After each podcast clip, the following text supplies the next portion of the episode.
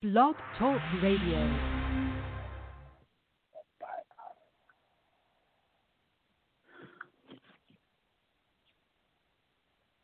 All power to the people, all power to the people.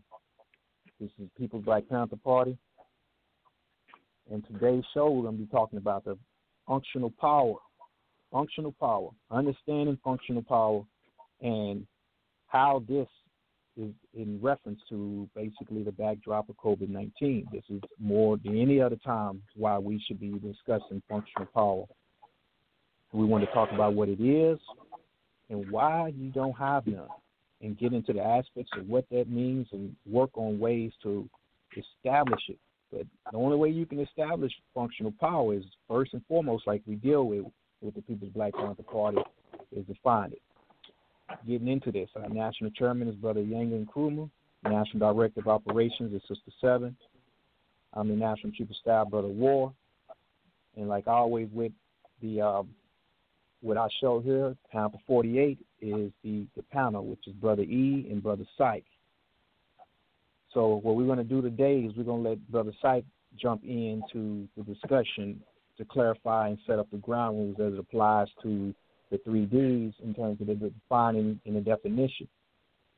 Because you have to have clarity of language before you do anything else.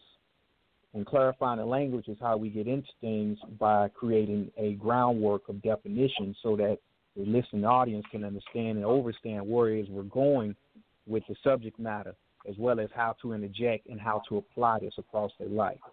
So without further ado, let me let Syke jump in with the uh, with the intro here. Go ahead, brother. All right, then. All right. Uh, peace and power. Well, I'm going to start off, as Brother War said, with breaking down and explaining the definition of power. The definition is simple. The explanations can be intricate, though. You know, power, in, in its most simple and most basic understanding, is the ability to bring about a result in one's environment.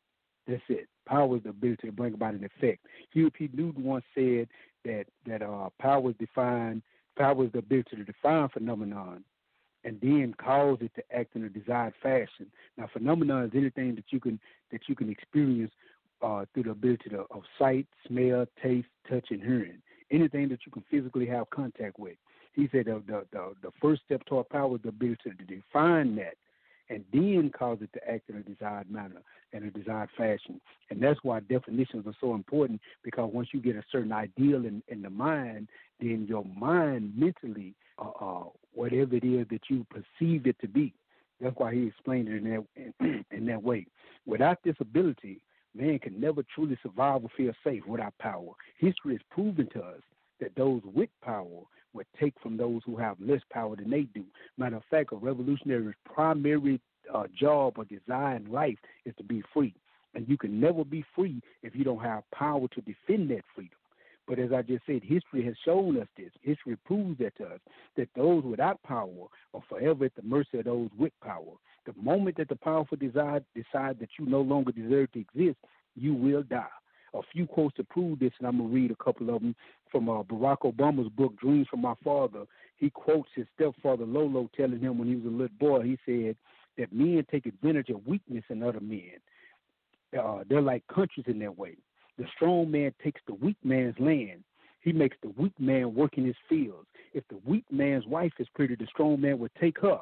Better to be strong. If you can't be strong, be clever and make peace with a strong man. But always better to be strong yourself.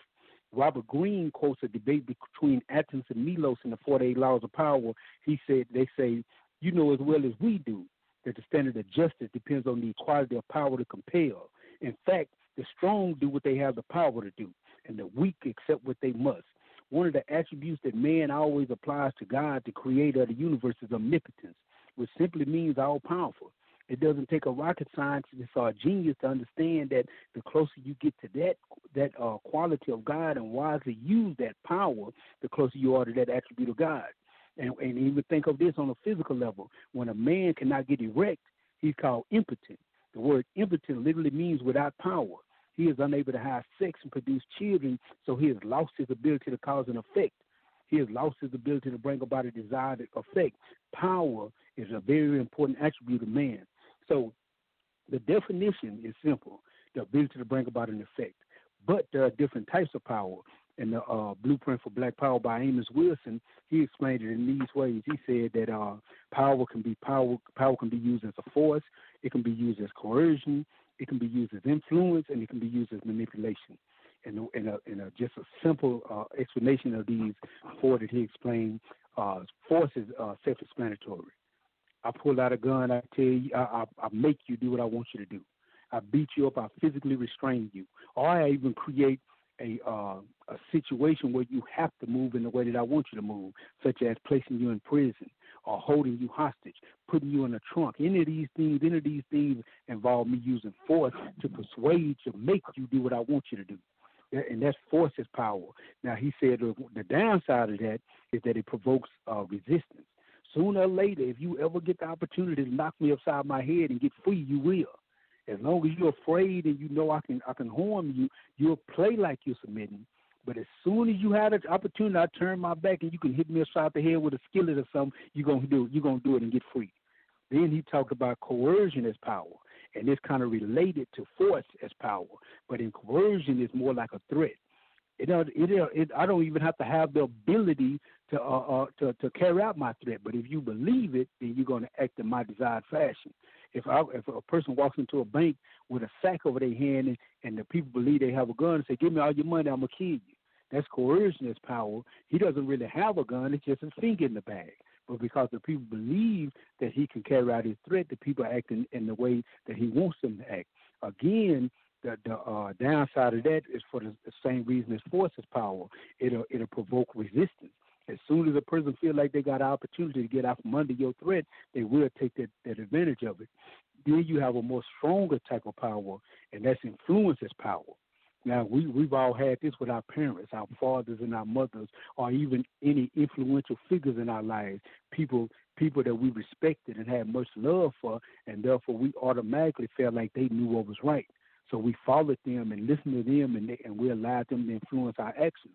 Uh, uh, uh, Eh, but as you know, that even has a downside because if they tell us to do something we didn't like, we may pretend like we're going to do it and then do whatever we want to do.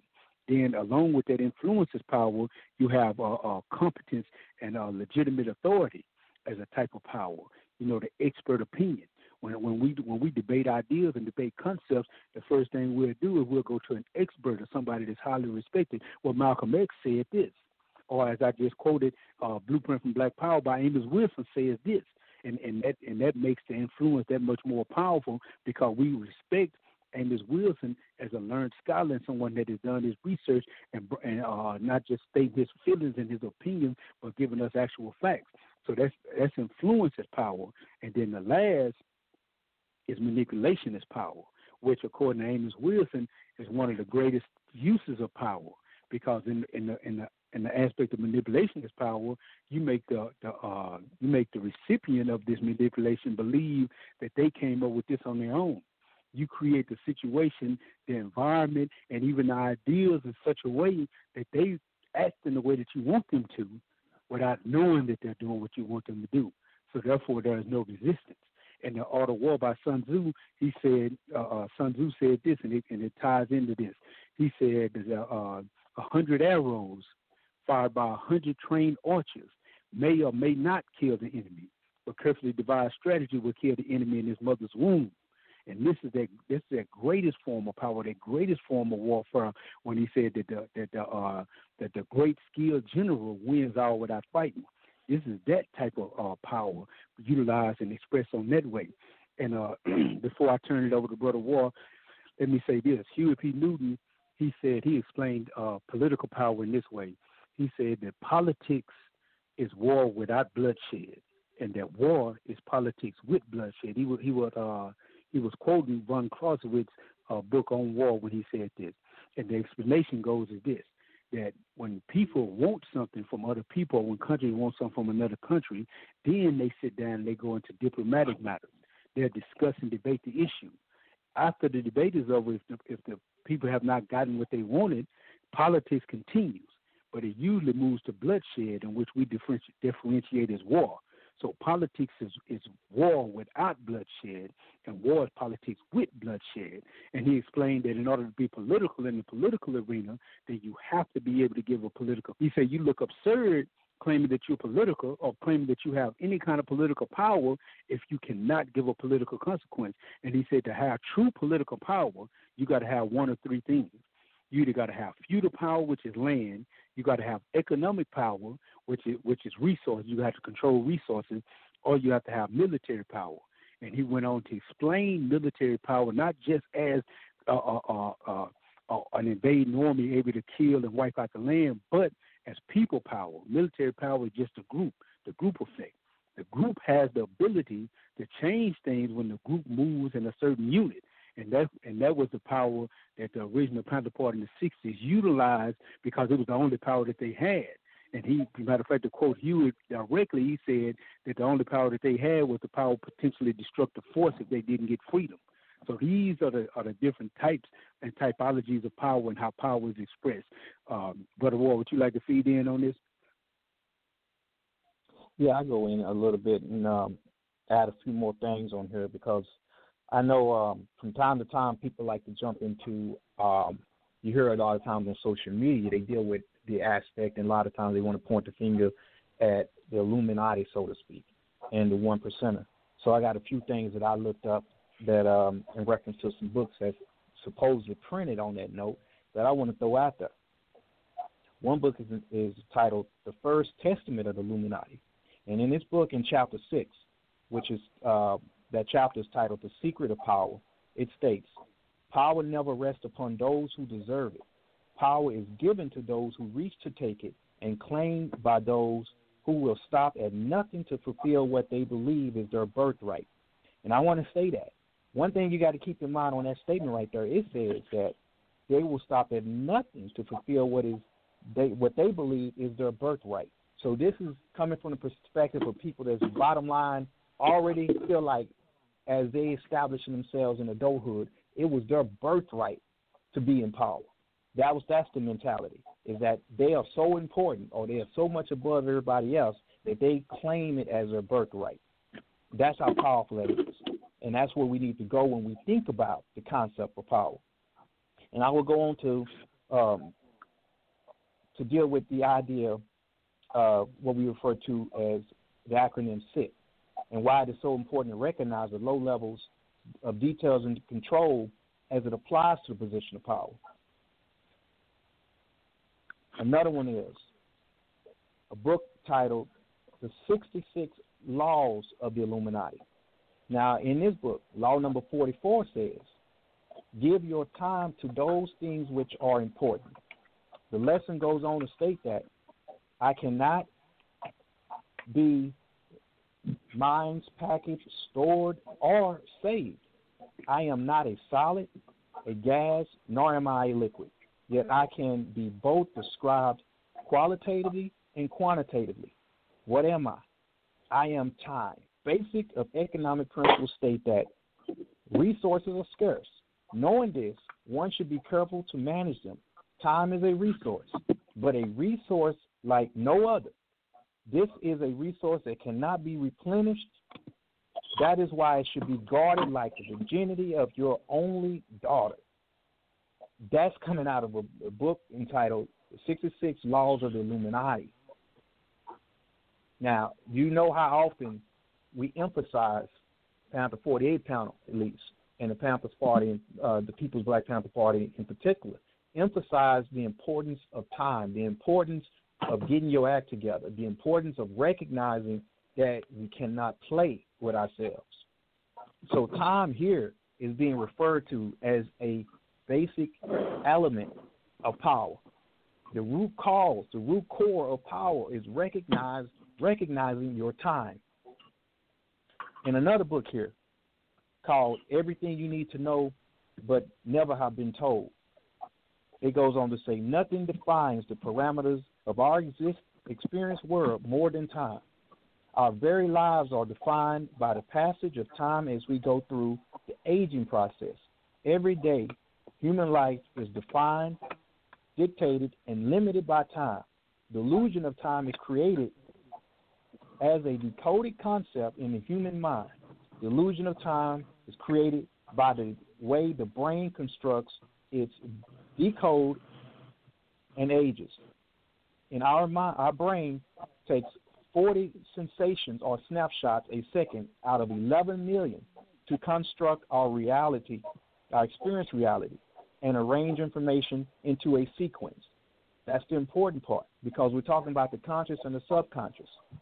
Yet the prime influence in this construction of illusionary time is perception. And we experience time in accordance with our mental and emotional state. So time is relative to the observer, the decoder, and his or her perceptions. So again, it goes on to recognize that your perceptions are what control you. Your perceptions are determined based upon your experiences, your upbringing, and how you view yourself. If you don't know thyself, you have less ability to be in control of who you are. And this goes back to uh, uh, dealing with functional power. Another thing I want to get into as it applies to that would be one of the weapons it's used within that is mind control, which is dealing with the exercising of direct influence over another person's mind, either deliberately or inadvertently. That again happens in the course of dealing with element of power. If you have no idea what's going on in your mind and you're not in control of the things that you put into your mind, you will not be in power over yourself. Which brings me to the last element to deal with on that.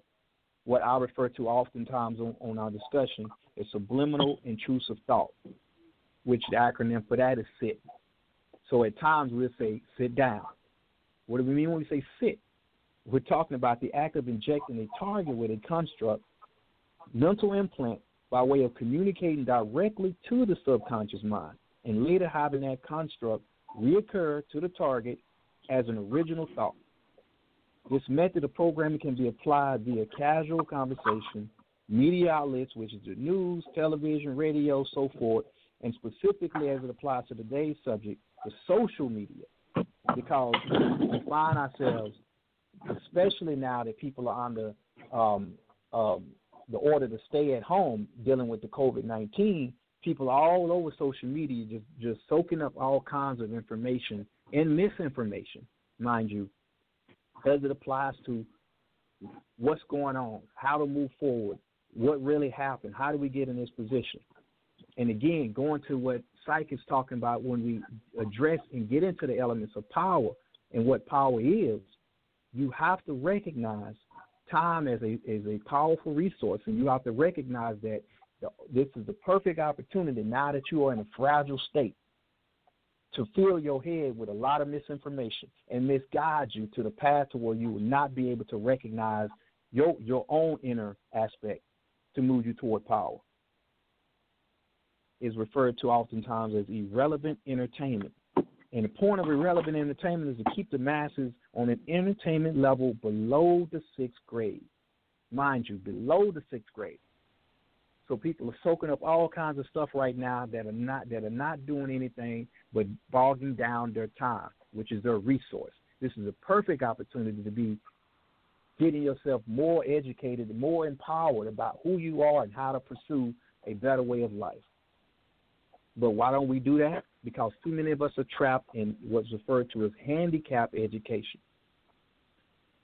And handicapped education goes into making sure you're void of real mathematics, real economics, real law, and real history by way of inefficient processing methods designed to teach linear quantitative perception. And I've said that in the past.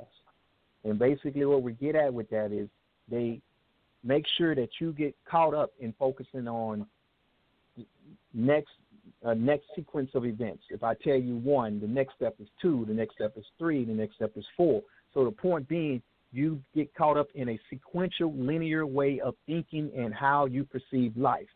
Problem that comes from that, a real good example that comes from that is when you go to social media and you get exposed to a, a quote unquote theory about how we got in this situation or how um, such and such is, is in power, then they can show you snapshots or they can show you relative information uh, or bits of, of factual information about an individual, but you can basically tie different factual information together to form a actual overall lie. But because you're caught up into one point being true, and then the next point being true, and then the third point being true, which is taking through a sequential process of taking down your guard and you already in the agreement mode with the first two, three, four steps that you heard, then when I throw in the next step, which is a complete lie, you done already opened up yourself to believing everything that comes after that sequence of events that you were already on board with. And by doing that, people, it causes us to absorb and take in information that is misinformation. And we become victim to it. And next thing you know, here we are giving our spin to this whole situation and going on, jumping on social media and, and adding to the element of the lie. And then adding on top of that, on top of that, and then everybody runs to it. The next thing you know, you got this mass movement of misinformation going on. This, people, is the opposite of what it means to be in power. And that's just dealing with the power of knowing who you are and what you are and being control of yourself. So with that, let let me uh, see what brother he got to say and jump in as as we deal with that aspect. Before brother E get get in there, uh, I ain't trying to cut cut you off right quick, brother E. Go ahead. You said you said some more that uh yeah. that uh that touched me and I wanted to add on to it right quick before we moved on. When you just talked about how people jump on social media and take any little information people give them and run with it, and this is because we have a natural drive to be in power, to have some type of control of our lives and our situations. And in this situation, people feel powerless. So people start reaching out, looking for anything to make them feel more in control. Like people running out buying all the toilet paper. That made them feel like, okay, I'm in control of this in some kind of way. I got this under under control when they have no control whatsoever. It's a, it's creating an illusion of control, and that false information people are getting off social media, it makes them feel informed instead of doing the actual work and doing the research to truly inform themselves so they can have true information to operate and move off of. They they've been they're doing lazy intellectual work by just accepting any little link or any little meme somebody sends at them and and and and, and that makes them feel more powerful because the, even though it's a uh, even though it's an old saying, it's true. Knowledge is power. Knowledge gives you the ability to bring about a fix in your environment. But that's all I wanted to add on. Go ahead, buddy. Yeah, so I can't disagree. I could, but I'm not with everything y'all said. But it's all still irrelevant. because there's no if and I hope it's not the direction that we're pointing these things at. Because if it goes in the direction of a communal sense of power, developing power within the community, that game time is up, as far as I'm concerned. If we're not talking about individual empowerment, i.e., how to apply the 48 laws or the the, the art of seduction or the the, the, the, the, the art of war uh, uh, to me interacting with you know somebody next door when there's potential rioting going on up the street, when there's no food in the grocery stores. If I'm not able, or if we're not talking about, if we're not putting on the table ways in which to apply these concepts of power and how to utilize them in the field on the day to day, on the individual level, again, because anything communal at this point, you're asking to be shot, you're asking to go to jail, you're asking for a whole lot of issues that we already have. You know, I uh, uh, came across some flyer about uh, uh encouraging people to go march for uh, we're fed, some we're fed up with it, uh, a protest or some nonsense. And I please, if anybody anybody listening to this comes across that nonsense, don't go along with it because you're asking. You see, cops are breaking up weddings and arresting the bride and groom. They're breaking up uh, uh, uh, uh church services. They're breaking up birth kids' birthday parties behind the guy. They drew drug one dude off of a bus because he didn't have a mask on. I mean, four or five cops dragging this old dude off the bus. So putting ourselves in that situation. And I pray, I pray. I don't know when. I've, it's been years since I've kept up with Savior's Day and all of those goings on. But I pray that if it hasn't already happened, that the minister delays that, delays it, puts it off for a while, because that could be a real issue. That could be a a, a, a major tipping point. But if we're not looking to utilize these concepts and these ideas that at one point in time made sense to attempt to apply and, and, and implore the community to latch on to and be a part of, then really we're not developing anything or providing anything for the masses of the people as individuals at this point, or whatever small clumps we're able to, to grab onto in the very near future, then we're not really providing them with the tools that they need to, to, to pursue that. And that's why I say there's a level of irrelevance. Um, you know, being online and reaching out through phones and, and things like that are going to be the community for the foreseeable future. You know, and and I think that we need to turn our attention, all of us, people, period, turn our attention to developing the skills necessary to navigate these uncharted waters because none of us have ever lived through martial law, but it's creeping up on us. So you know, if we're not reaching out and doing that, then then yeah, I, I, I don't disagree, but I can't agree wholeheartedly with everything that's said. Now, who wants to fight first? well, I'd ask you to be more specific. You said, uh, uh, give me a point that you can't uh, can't agree with that you think is a problem. Well, that's why I say I, I don't disagree, but I can't completely agree because while the, the the the the principles are sound and historically mm-hmm. proven and all of that sort of thing, what's the application? Mm-hmm. Well, in my thinking, and I and I can agree with you wholeheartedly on this, that to me it is always about building the individual first, because I think I think the mistake, I think a, a huge mistake is to try to build a city before you build a house. You know, you build houses first, you build homes first, and then you build the city around that. Nobody ever built civilization by building the city first and then building the house. So you have to start in the small in, in the in the in the parts that you can affect. I think it, it was Confucius that said it once. Confucius said, uh, "I wish to change the world." He said, "But wishing to change the world, I realize that I have to uplift my nation. I wish to uplift my nation, but wishing to uplift my nation, I have to then rectify my community.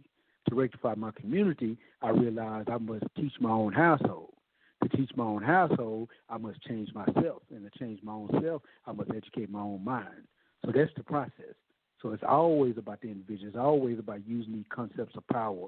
I'm gonna tell a, a small story, a prison story. It's a, it's a story from when I was in prison, and it's simple, but it applies to what you were just saying about how we use these principles and how we use this knowledge.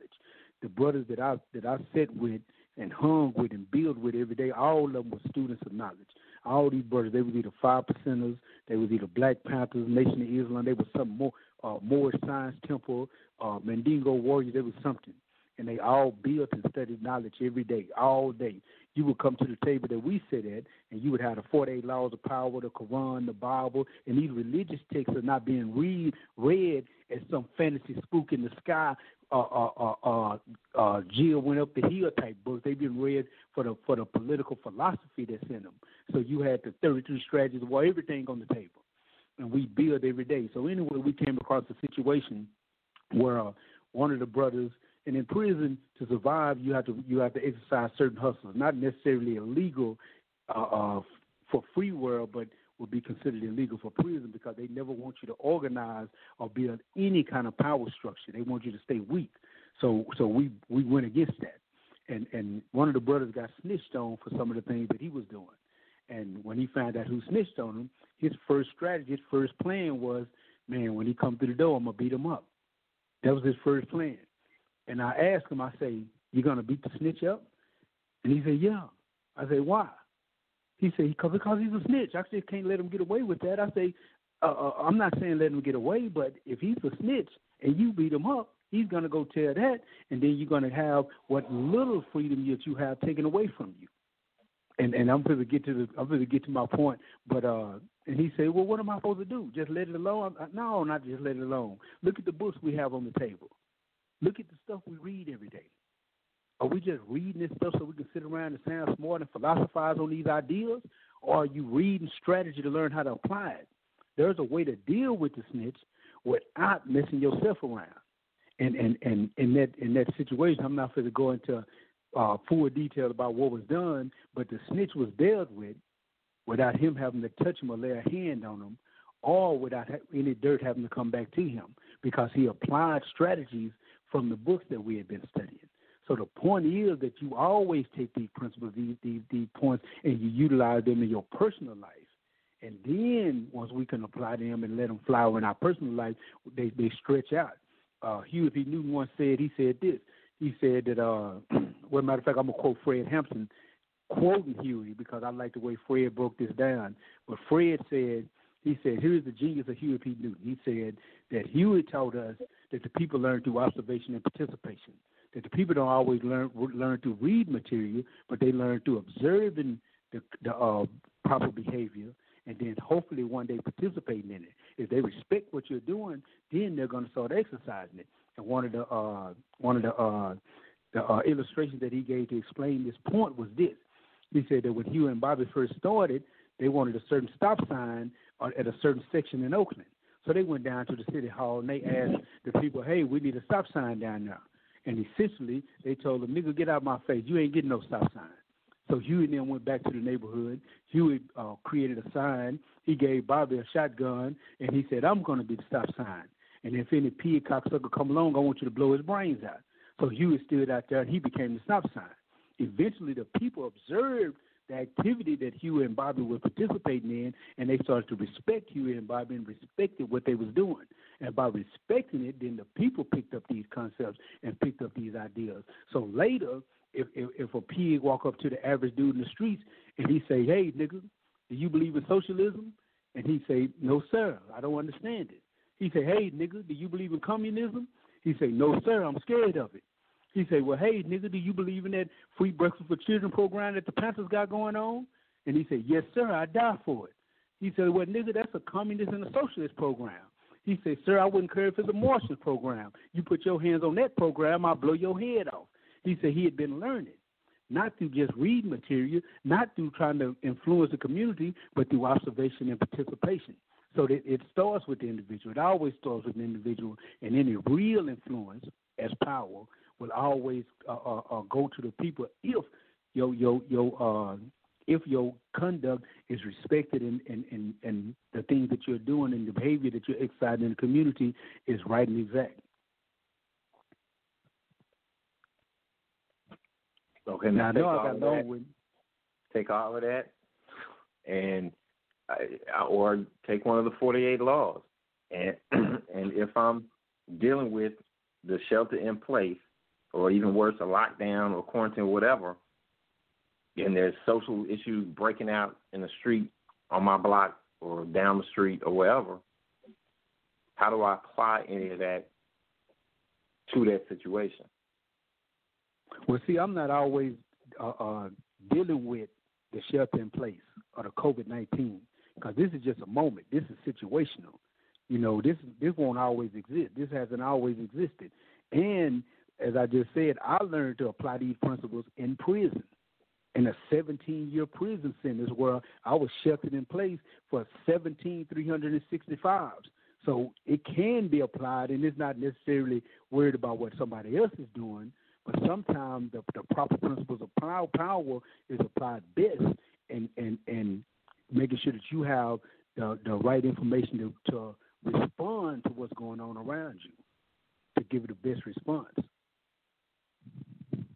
let me jump in here too, and, and I want to say something just even in, in regards to where he left off with that. One of the biggest, I think, issues people are facing, and I think we, we kind of even got into this in our last discussion dealing with the whole COVID 19, is that people are not basically in tune with their own self. They're not in tune with being able to deal with having to look themselves in the mirror or deal with having to, to deal with their energy at this length of time. So many of our people are so caught up into always being socially interactive with other folks to the point that they have been led to not look within themselves to find comfort within themselves. So they don't even feel good about who they are, what they are, what they can do, and how to define themselves unless they're constantly engaging in activity with other people. One of the biggest things that, that go into that, let me drop some more concepts on y'all, is, and this even goes into what you were saying, Syke, about the whole toilet tissue thing. There's a definition for that. It's called the nexus syndrome.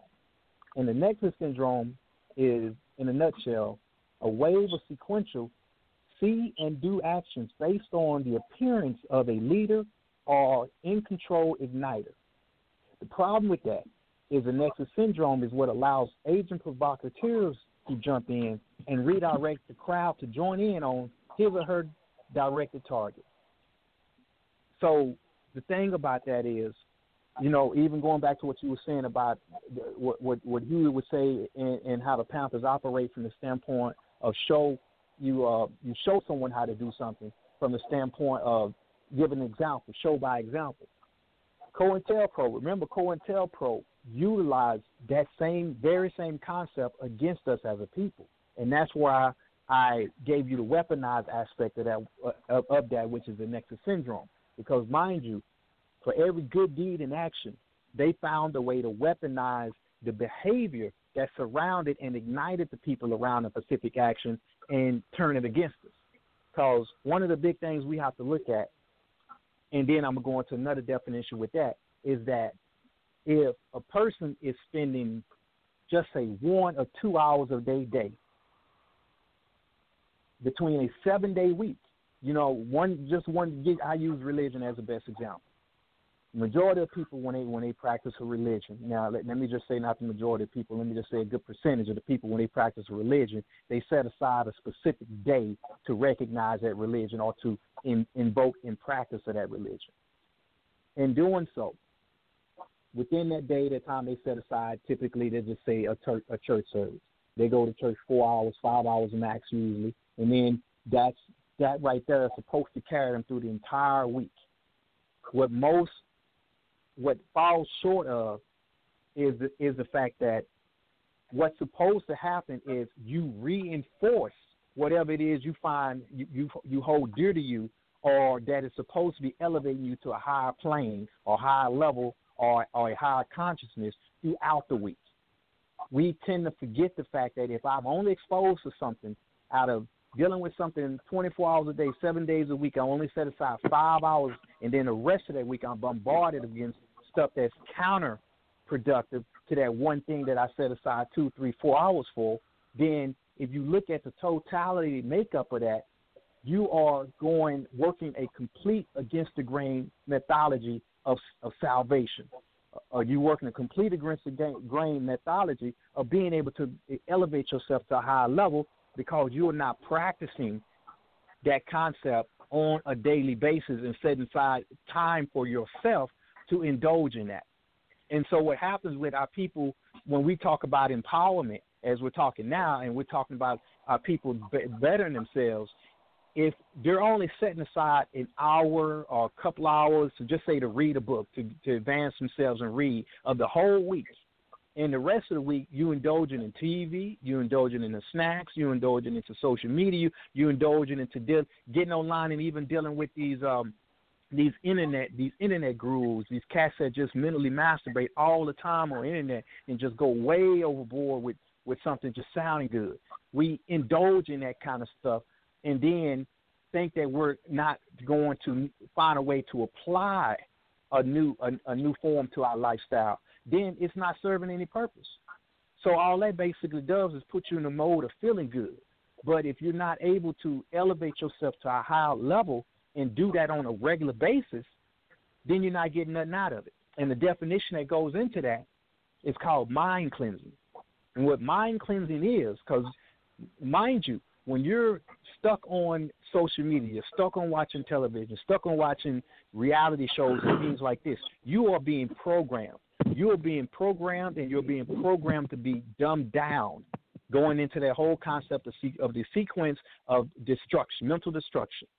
So the mind cleansing comes in when you want to deal with invoking of redefining your appetite to embrace higher quantitative content. Let me say that again mind cleansing, the invoking of redefining your appetite to embrace higher quantitative content. So, when you're redefining your appetite, that is the key to being able to put you on the track for dealing with empowerment, put you on the track to be in control of yourself. If your appetite is not there for that type of content, then you are not going to attract that type of information, that type of material, that type of resource, that those are those type of people. What you are going to attract is things that occupy your time, like video games, like who the latest gossip, like negative hip hop uh, negative hip hop now, mind you. Or I didn't. I wouldn't. Uh, that's actually uh, uh the wrong even way to say it because hip hop itself can't be negative. I would just say negative rap music. That's the better way to put it. Negative rap music or negative music in general or negative activities that do nothing to actually elevate your mind and elevate who you are. And if you don't have the correct appetite to elevate yourself, then what you indulge in seven days a week, 23, 22, 21 hours of the day mind you, you everybody's going to get a little something in, mind you, is going to completely offset, embellish, and drown out any productive um, trait that you could carry on. Because mind you, you have to have a repetitive pattern. We have to get into a habitual pattern, whether it's something progressive or something negative. You, if you're not in a habitual pattern to better yourself, an habitual pattern to deal with embracing higher quantitative con, uh, content, then you're not going to get there. So I think that's one of the things we got to talk about. So that that, that step that Syke's talking about in terms of bettering yourself and, and going inside of yourself is first cleanse, going through the process of mind cleansing. So you need to go through an active process of changing your mental, physical, spiritual, emotional, social, politically, economic lifestyle to have and to want a better process for yourself. So I would say going into this whole quarantine part of something that can come out of the COVID 19 is for people to actually be able to face themselves. And most people can't face themselves because when they do, they get frustrated because they're not willing to address the fact that they need to have a better appetite. They need to change their diet, so to speak. You have to want to embrace change in your diet and who you are and your makeup. And that's kind of what we're getting at today. The point being Change yourself and start with yourself. But you have to do it progressively and you have to do it, you have to be determined to do that mind cleansing, that progressive mind cleansing for that matter. Now I turn it over to whoever else want to jump in on that. to to, uh, to kind of add on to what you were saying, um, you know, you have a situation where most people, and this is why people say so much that they're so bored right now and they can't wait till this is all over and everything get back to normal. They're so bored. I remember uh probably 25 years ago you told me, uh, Brother War, you probably don't even remember this, but I told you one time I said I was bored. And you said you bored mm-hmm. and you said, uh, are you at your uh, are you at your highest mental level? Do you feel like your body is exactly where it needs to be? Is your finances where they could possibly be? Are you at your highest spiritual evolution? you asked me the old question. I said, no. He said, you can't be bored because bored means you ain't got nothing to do. And if you haven't reached your peak on all those things, then you do have something to do. The thing is, most people, when they say they're bored, they're not saying they don't have anything to do. They're saying they don't have anything to distract them. And that's kind of what you was dealing with when you were saying that they want they want social interaction. They want they want to be entertained. They want they want something that keeps them from actually having to deal with themselves and take control of their own thoughts. And that leads back into what I was saying earlier when I said knowledge is power. Because knowledge does give you power and give you the ability to control your environment in some way, form, or fashion. And people hear that and they'll say, well, knowledge is the potential for power, but but but I think it's because we have the wrong definition of what knowledge itself is. There are there are five stages of mental evolution, and those five stages, based on based on where you're at, you're able to recognize uh, uh, uh, information on different levels. The five stages are data, information, knowledge, wisdom, and understanding. Now, most people that you come in contact with, most people, the, the masses, are, are moving around endlessly through data, kind of like in the movie The Matrix. They don't know that they're in a computer program. They don't know that everything that they're looking around at is not real. They don't know. So they're just moving around endlessly, going to work, making their check, doing everything, the same thing over and over and over again, repeatedly, not knowing that they're plugged into a system. That's the that's the masses of the people. They're just moving through data and don't recognize it. And then at the, at the stage of information, information is once the data is recognized, and then it has been explained, quantified, and codified. That's what that's what information is. That what separates data from information. Uh, e equals mc squared. Einstein didn't make it up. That formula exists in right. nature. That formula is, is is, is is how energy turns into matter and matter turns into energy. Einstein didn't create it. It was created at the beginning of time. Einstein is credited with recognizing it and then codifying it in a way to make it understandable to human experience. That's when it becomes information. But it becomes knowledge when you learn how to utilize that information to bring about changes in your environment. That's when it's knowledge. That's why they say knowledge is power. Because power is the ability to bring about a result. It's the ability to bring about an effect. And knowledge gives you that ability. Let's say, for example, uh, uh, Brother E and Brother War both go into the forest. Brother E just happen to have a knowledge of carpentry. Brother War doesn't. So y'all stuck in the forest, nobody around. Y'all got both of y'all got toolboxes. Brother E says, "Man, I, I need to go." Both of y'all say, "I need to make a house." Brother War says, "Man, we could make a house if we had lumber." Brother E looks at the trees and automatically sees lumber.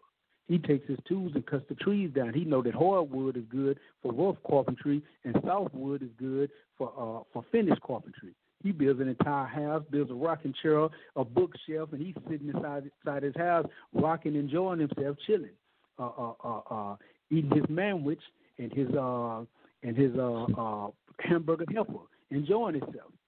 But the wars out there in the rain and the cold, water falling all on him, sitting there wondering, themselves, man, where did they do get the lumber from? His lack of knowledge uh, uh, yeah. blocks his vision and doesn't give him the ability to know that trees is where lumber come from, or even how to manipulate the tree and to become in the house that he needs it to be. And that's the situation where people, uh, uh, that's why people find themselves lost and lacking the power that they need in life because they lack the right type of information that they can utilize and turn into knowledge that will give them power.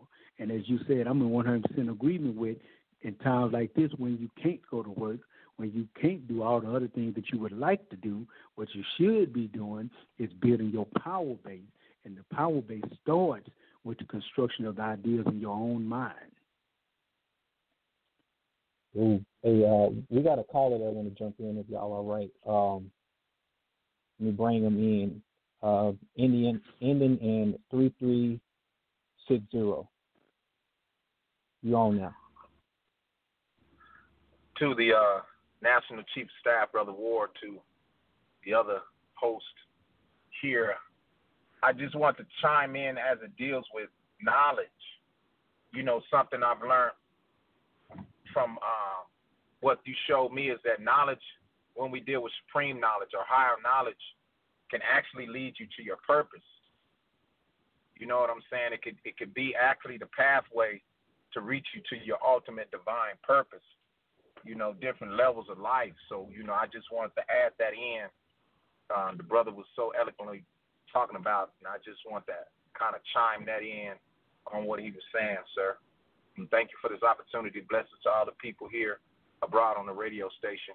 Thank you for this opportunity to speak and share my thoughts with you. Black Power. Uh, Black Power. Go ahead and mute you out. One thing I want to say, I'm, let me jump in on that one real quick. Um, going into the uh, the aspect also in terms of another another definition that deals with uh, people's lack of recognizing that their their current their current state, like like what Syke was talking about with being bored. That's referred to in terms of a functional disorder, and that functional disorder exists without a known organic cause or directed mental structural change. And to break that down plainly, it's when someone does not know that they are in a state or an existence that causes them to be codependent on their environment to the point to where they can't even recognize what their environment is. Like when Syke was talking about not recognizing wood. See, that would be the difference between someone saying, Hey, I know what a chair is, or I know how to use a rocking chair. Now, people make the mistake all the time and say they know what something is versus how to use something. Now, there is always an instruction book given when you buy products on the use of that product, but most of the time, 95% of the time, those those uh, products you buy don't come with what's referred to as a technical manual. And the technical manual will actually give you the breakdown, the maintenance, and the uh, actual operation of how what that product is. That's like a vehicle, for instance. Vehicles usually come with a a, a, a operator's handbook. You read that handbook. Now you know how to use that car. But for you to say, I know what a car is, in essence, is going into basically defining the the mechanics that it takes to ignite cylinders, to cause pistons to drive, to cause a drive train, train chain to work, to cause that that that object to actually transport from point A to point B. So that's really what you get into what knowing something is. So going back to that chair example or that or that furniture example, most people don't know the products that make up the the things that they purchase, and and from that, they find they find themselves in a state of existence that causes them not to be able to be functional in terms of being empowered. They're actually codependent on the process of production to the point to where all they can be is consumers. And so, therefore, their existence becomes a, a process of constantly engaging in labor exchange for for currency, so to speak, so that they can purchase a product. And it puts them in a domesticated state of always trying to exchange labor or use a labor as a tool for wealth. Never never knowing how to be ingenuitive or how to be a visionary or how, or how to invent or cast and create for themselves. This is the same thing that goes into how um, people would would would mow down a, a grocery store and fight over a canned good or fight over that package of beef and then walk right out the store and there'd be a dozen squirrels running around the store just playing, going up and down and, and just minding their own business and everybody fighting over on, over the last can of beans. See, they don't recognize that animal they're going in there and fighting over. Because to them, nature is a completely separate uh, separate environment from where they came from. They're not in tune with nature. So they don't even understand or, or even can relate to the process of being able to get their own meat, grow their own food, or what that is, what is it like to be self-sufficient in terms of just the basic process or even the know-how to do that kind of stuff. So then those are the kind of people that would be bored. But that's existing with a functional disorder of not knowing self. Syke, y'all can jump in on that. Buddy, where yet? Oh, you have a, uh, we got a caller that uh, might want to say something about that. Um, okay. Seven two four four. Are you, are you there? Bring him in. Oh yes, sir. Yes, sir. Hotep Peace and Black Power family. How y'all doing? brothers. We're good. We're good. Peace. And sisters, family, family, family. Um, this is this is this is brother Equani from calling from uh, South Carolina, and uh, definitely uh, you know uh, you know thankful for the opportunity to be able to uh, engage in you know such a topic with uh, such such uh, brilliant minds, especially at this time when we're talking about going to your your place of conscious thinking is is not so popular. It's not so much of of a thing to do. Uh, coming up being black in America or basically black in the diaspora. Uh, if you're African, black, melanated, all over the globe, uh, there you can hardly ever find any culture, substantial culture that is going to help lift up the quality of of being that you genuinely are. And I I think when we when we get to where we are today, looking at the education, looking at you know a lot of the family values that we have had uh, passed down via uh, you know, slave traditions. Um, you know, a lot of us will stand and argue uh, with one another, insisting that hey, we are far removed from slavery. That this is definitely something that um, is is is is in the past. But I'm a one that that definitely thinks that if you can't or if you don't study your history, you're going to be doomed to repeat it, and that is the actuality. That is a fact, and that's where we are as people. And understanding, like uh, the brother was just speaking on, the components. Uh, going back to our ancestors, that's where they were able to understand the many uh, different components, uh, understanding the synergistic uh, flow of of nature. Uh, nature has many different components, just as your body does. Our bodies have many different components, but the unification, um, the fact that all of your body uh, limbs, all of your your your faculties can can now come together to help converge, to help you move or help the collective move in a in a manner that's going to be uh, beneficial for the collective. Um, this is something that definitely puts us in a good place, and a thing that where we as a black people, as African people, however we got here, if we want to blame it on the white man or if we want to, you know, uh, you know, look at ourselves, however we look at it, this is a place that we are, and it's something that we have to start fixing and looking at our dependency on many Abrahamic religions not coming to shoot anybody.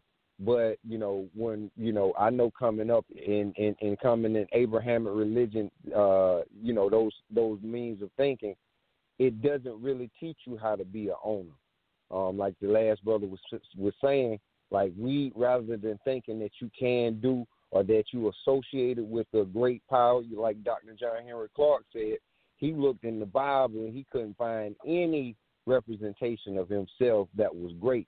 You understand? We see white Jesus, white, you know, uh, dis, dis, disciples, and things of that nature. So it's hard to feel good about yourself. So I, I do feel like it is about understanding what the Creator bestowed upon us and who we are, and the fact that we appreciate that. That is where your consciousness starts. Your consciousness starts in knowing and being aware of who you are, knowing and being aware of your lineage that brought you to the place where you are. Because if it weren't for them, there would be no you. Understanding the many different uh, components that it takes, whether it be air, whether it be water, whether it be earth. You understand? Understand that all of these are very important. And going back to our dependency on those things. Right now, we're dependent on the European whom he controls your water, he controls your food. We need to go back to our understanding and our appreciation and dependency on these very things that were important to our ancestors and should be very important to us, not the technology. All right, brother. We appreciate that. And I'm going to build up on some of this. I'm going to go ahead and mute, you, mute your mic. So I want to say one thing in regards to what he was getting at uh, in dealing with uh, being in, embracing and dealing with nature. One of the things in terms that I like to, to refer to as it applies to that would be the human ecosystem. And addressing and dealing with the human ecosystem, this is the ability for us to recognize all of the aspects of the mechanisms that make up the human body and, and the proper functionality of that human body. One of my favorite examples in dealing with that is going to saying and I and uh, this is one of the a, a good brother Panther saying that was always uh, inspired me was nobody like to be the asshole. Everybody wants to be the head, wants to be the mouth, they want to be the centerpiece, but nobody likes the asshole. The asshole is a completely underrated part of the human anatomy. Nobody wants to be the asshole. But what we often forget that is with that mouth that you always want to use and always want to take something in, if you constantly take taking in, what you will find very quickly is that your body, your system, the entire human ecosystem will implode in, on itself.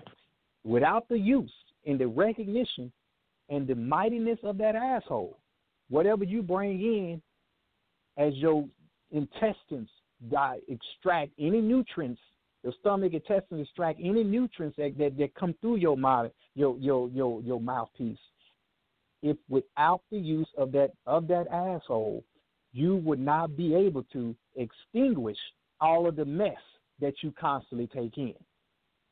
So the asshole, people, is very important, super important, and just as important as the mouth. The mouth. In saying that, what I want to get into is the fact that we get lost in the content and the substance of what we are and what makes us.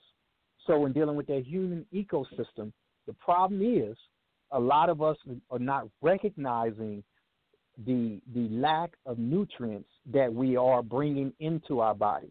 So therefore, we have we tend to bring in a lot more. When you're starving and you're not getting enough nutrients, then that means you have to eat more in order to get the proper amount of nutrients that your body needs. Now, we also have to apply this to the physical, mental, and spiritual aspects of the whole system. I refer to that as the trifactor. So the problem is a lot of times we tend to look at things linear again to the point to where we don't see the interconnectedness, which is why I refer to it as a human ecosystem. We we're not looking at all parts of the being that makes up what we are and who we are.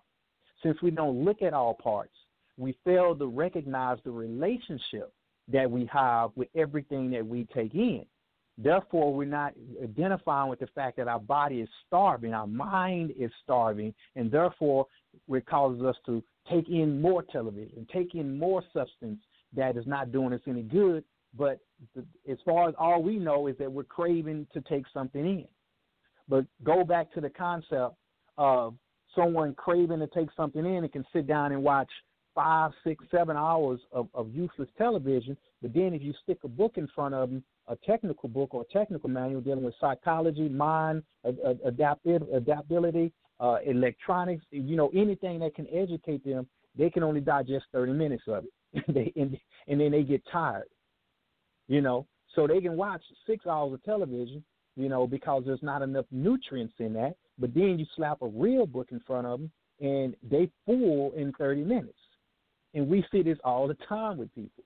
That's because we don't know who we are again, and we're not in in relationship and in tune with what we need to be to be empowered as a people to deal with the with the, with our topic, you know, and so from that standpoint, we have to redefine and redevelop our appetite so that we can have functional power.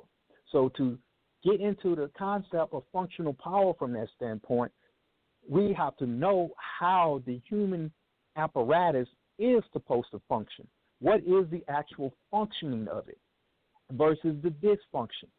So we've been breaking down elements and, and processes as it applies to functionality and dysfunctionality. Because again, if we are in a state of despair, in a state of, of distress, we're going to be dysfunction. And by being dysfunction, then we're not going to have power. And then we're going to go back to what E talks into and deal with why why we don't have any because a lot of people sit up and, and, and be at a loss as to why we are powerless or why I am powerless or why I am frustrated, why am I going through this? And that's because they they have not yet established themselves down that path of again dealing with mental cleansing or mind cleansing. They have to you have to make that up to yourself. I would say what we even need to do. Let me throw a new a new term and a new coin out there I would say, and let's start this with today's show. I would say what we need to do is start a COVID nineteen resolution. What are you gonna What are you gonna apply to yourself as a result of coming out, uh, coming out of this on the other side of the COVID nineteen or the quote unquote quarantine, which we're not under, but the say the shelter in place order.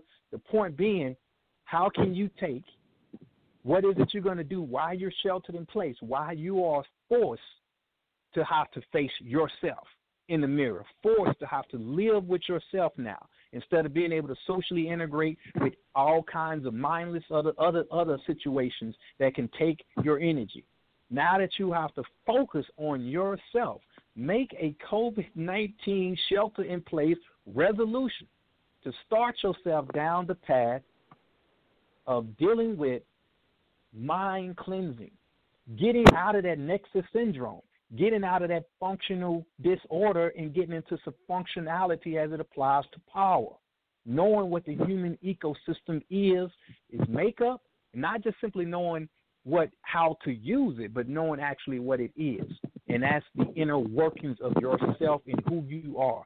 Stare at a mirror and say these things to yourself. Look yourself in the mirror and say, My COVID 19 resolution is mind cleansing, getting myself on a progressive, active, projected track to being empowered.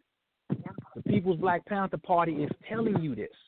The Panther 48 panel is telling you this. We have to, people, develop solutions.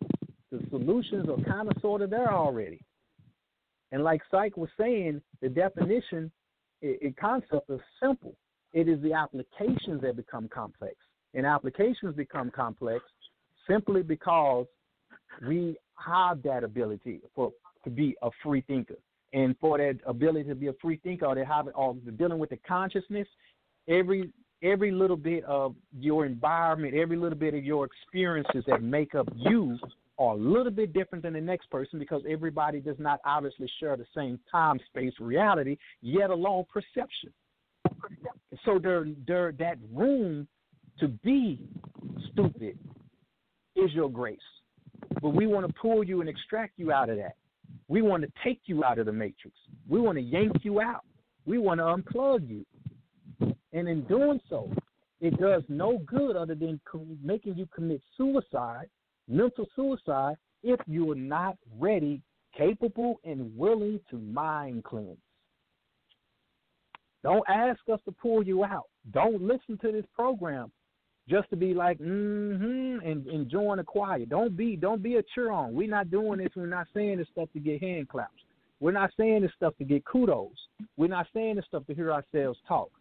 It is about extracting you. And if you're not ready to be extracted, don't listen to this show. Go back to listen to those mental masturbators on, on, on social media that just wants to sound good and sound big. That's not where we are. That's not what this is about. Go back to getting caught up in your, you know, theories of 5G or other elements of, of, of COVID 19. That's not what this is about. We titled this show COVID with a reference to COVID 19 because we want to grab your attention and cause you to think beyond COVID 19. This is about going beyond this. This is about being able to take advantage of a situation that you have been forced into to better yourself. No pain, no gain.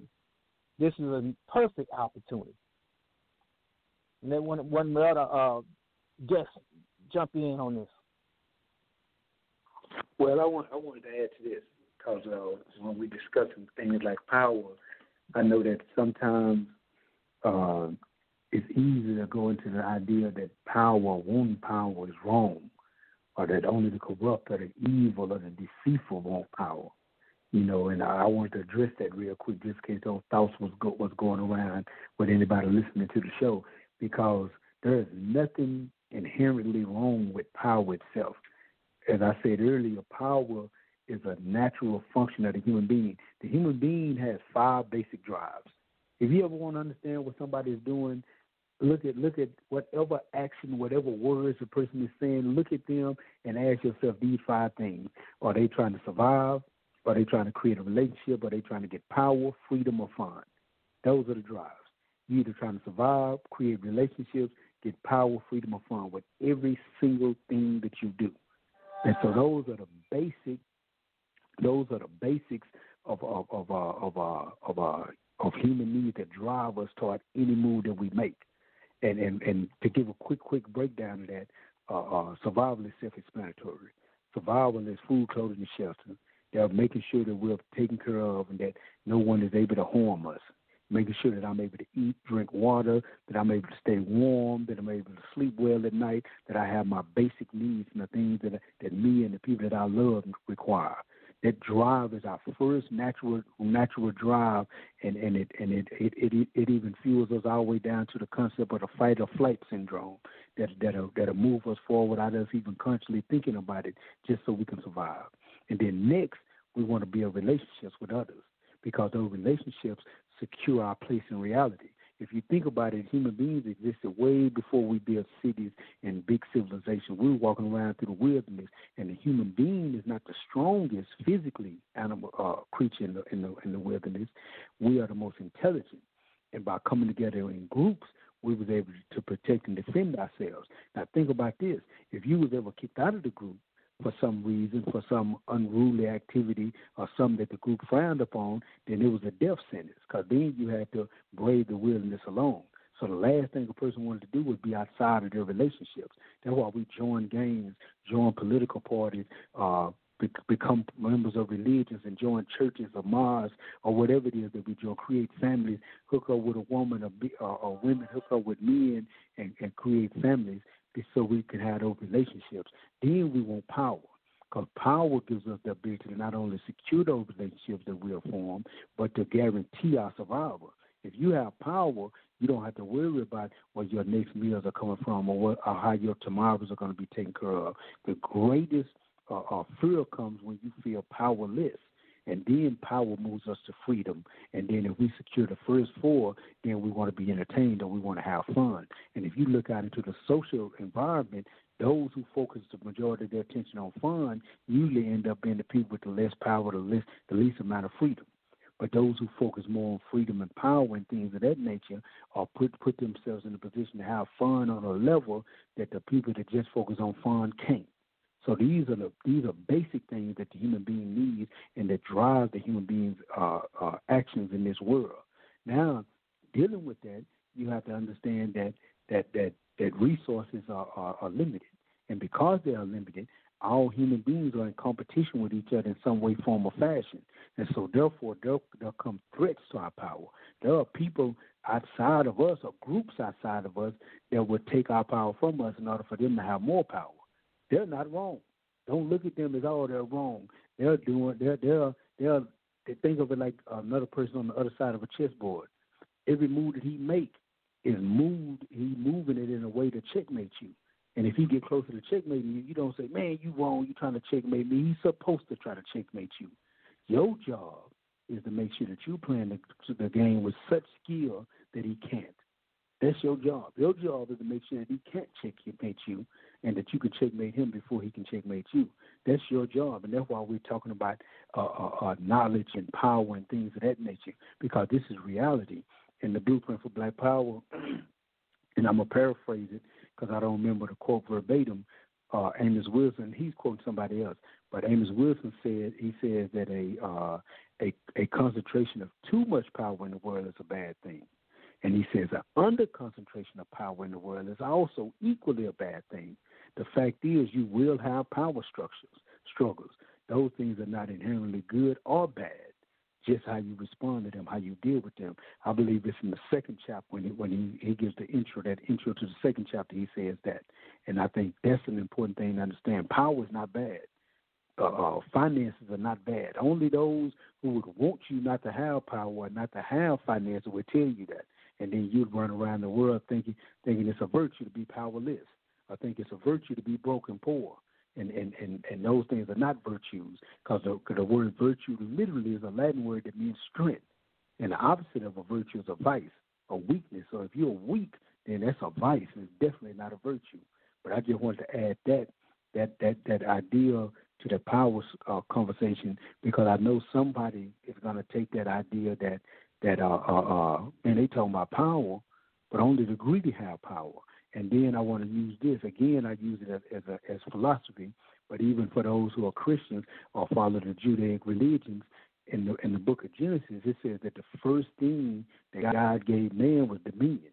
He gave him power over the things around him. He gave him dominion over the over the things in the earth, the things in the sea, and the things of, in the ground. His first gift was dominion, was power. So so even from that standpoint, we have to understand that we have to produce for ourselves individually and for yourself as a group and as a community, you have to produce power and you have to be in the be in the position to safeguard power. And the brother quoted John Henrik Clarke earlier, but I want to quote another quote from John Henrik Clarke that I love, made all the sense in the world. He said that you have to understand that nobody in power will ever educate you on how to take power from them. Nobody does that. So if you wonder why you never got the education to acquire power, it makes all the sense in the world. Because if you're going to the school systems of the people that have power over you, they would never give you the education needed to take power from them. Nobody does that. And that's how we have to start looking at this thing, not as a good or bad thing, but as power is my one of my natural drives as a human being, and I need to put myself in a position on the board to make sure I'm not checkmate.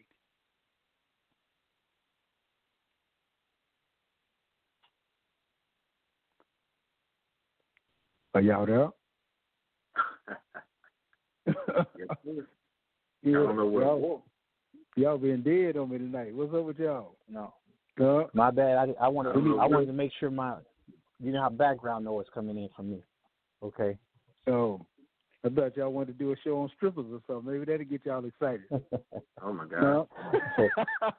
hey, in, in regards to one of the things you said, I, I want to I want to say this though. In regards to one of the things you said in, uh, about the chessboard and, and and that, there's a common phrase that's always that you know cliche that people always say from their perspective. Don't hate the player, hate the game. I want to elevate that to the next level, and it's not don't hate the player. It should be don't hate the player, learn the game. And that's the problem too, too many of us have is that we, we, we drive into our emotions and we want to get into the indulgence of hating or, or being upset with somebody that is better than instead of recognizing the fact that my frustration actually the source of that frustration is the lack of me knowing myself. Because if I don't know myself, I don't know my potential. If I don't know my potential, I can't actively, kinetically engage in making myself a better person so that I can make that more progressive and powerful move. And the law of nature in itself is always about the survival of the fittest species in, within itself. The whole concept of DNA constantly changing and evolving within the the, uh, the the, the Pacific life structure has to do with survival of the fittest. And so, if we don't take that same perspective as it applies to our mental and spiritual capacity, not just physical, but our other elements to deal with the tri the tri trifactor, then we're going to find ourselves constantly being in a position to be preyed upon. Basically, what happens.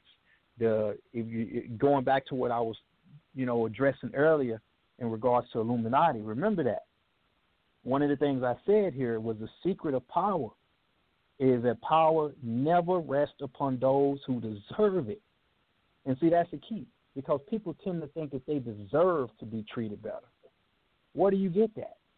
We have to realize what you're dealing with. And it says power is given to those who reach to take it and claim by those who are willing to stop at nothing to fulfill what they believe is their birthright. So basically, quoted from the Illuminati itself, is telling you that it is they design or consider things to be their birthright to be in control and to be in power. And if we're going to continue to play the role of the victim, the victim, then we will continue to be the victim. That would that's the if that's the player that we choose to be on the chessboard is the victim, is the is, is consistently being the victim, then don't hate the victimizer for playing the role of the victimizer or the predator playing the role of the predator. We have to define, like we start off with all of our, our, our discussions, we have to define the parameters. We have to define who we are. We have to define our construct. So let's always know that if you don't create and define your construct, then you will have somebody constructing you. You will have somebody defining who you are. And if you allow anybody other than yourself to define what you are and what your makeup is and to know who you are, they become your master because they are the, the one that is dominating or controlling your will. If so, we don't recognize and have that appetite and know our own willing, our own will, and our own strengths, our own weaknesses, and be able to embrace and embody our our total functionality as as as beings as part of the system, then by design someone else will. It is simple as that. That that is not just humanity. That's just life in general. Everything is is, is a part of a, a total totality of the system. So people, it's all about recognizing working, recognizing your your your place. Period. And knowing what codependency means. See, when we give y'all these definitions, it's not just to sound good. It's not just to say a definition. You know, the point being is so that we can break past the language barriers. Because again, when you allow your enemy to define your reality, then in doing so, they control your reality. They drive your perception. They determine what you are versus you being in control of what you are. And that applies all across the board. So the point is, is work on defining yourself. Work on being a better and a more progressive and a you. Know what you are. Put that put that mental foil paper or foil cap on your head and be able to isolate your thoughts. Don't constantly let yourself be embellished by subliminally injected thoughts, but be in control and define and, and figure out what is actually your thoughts, what actually pleases you, what actually causes you to have a willpower and a drive to move forward. So, in doing so, you're developing your political power, your people power, your military power, your economic power, your social power. You are defining power. And in doing so, you gain that functional power that we're talking about. That's the whole point. Brother E, you want to close us out on this? All right. This country, you gotta make the money first. Then when you get the money, you get the power.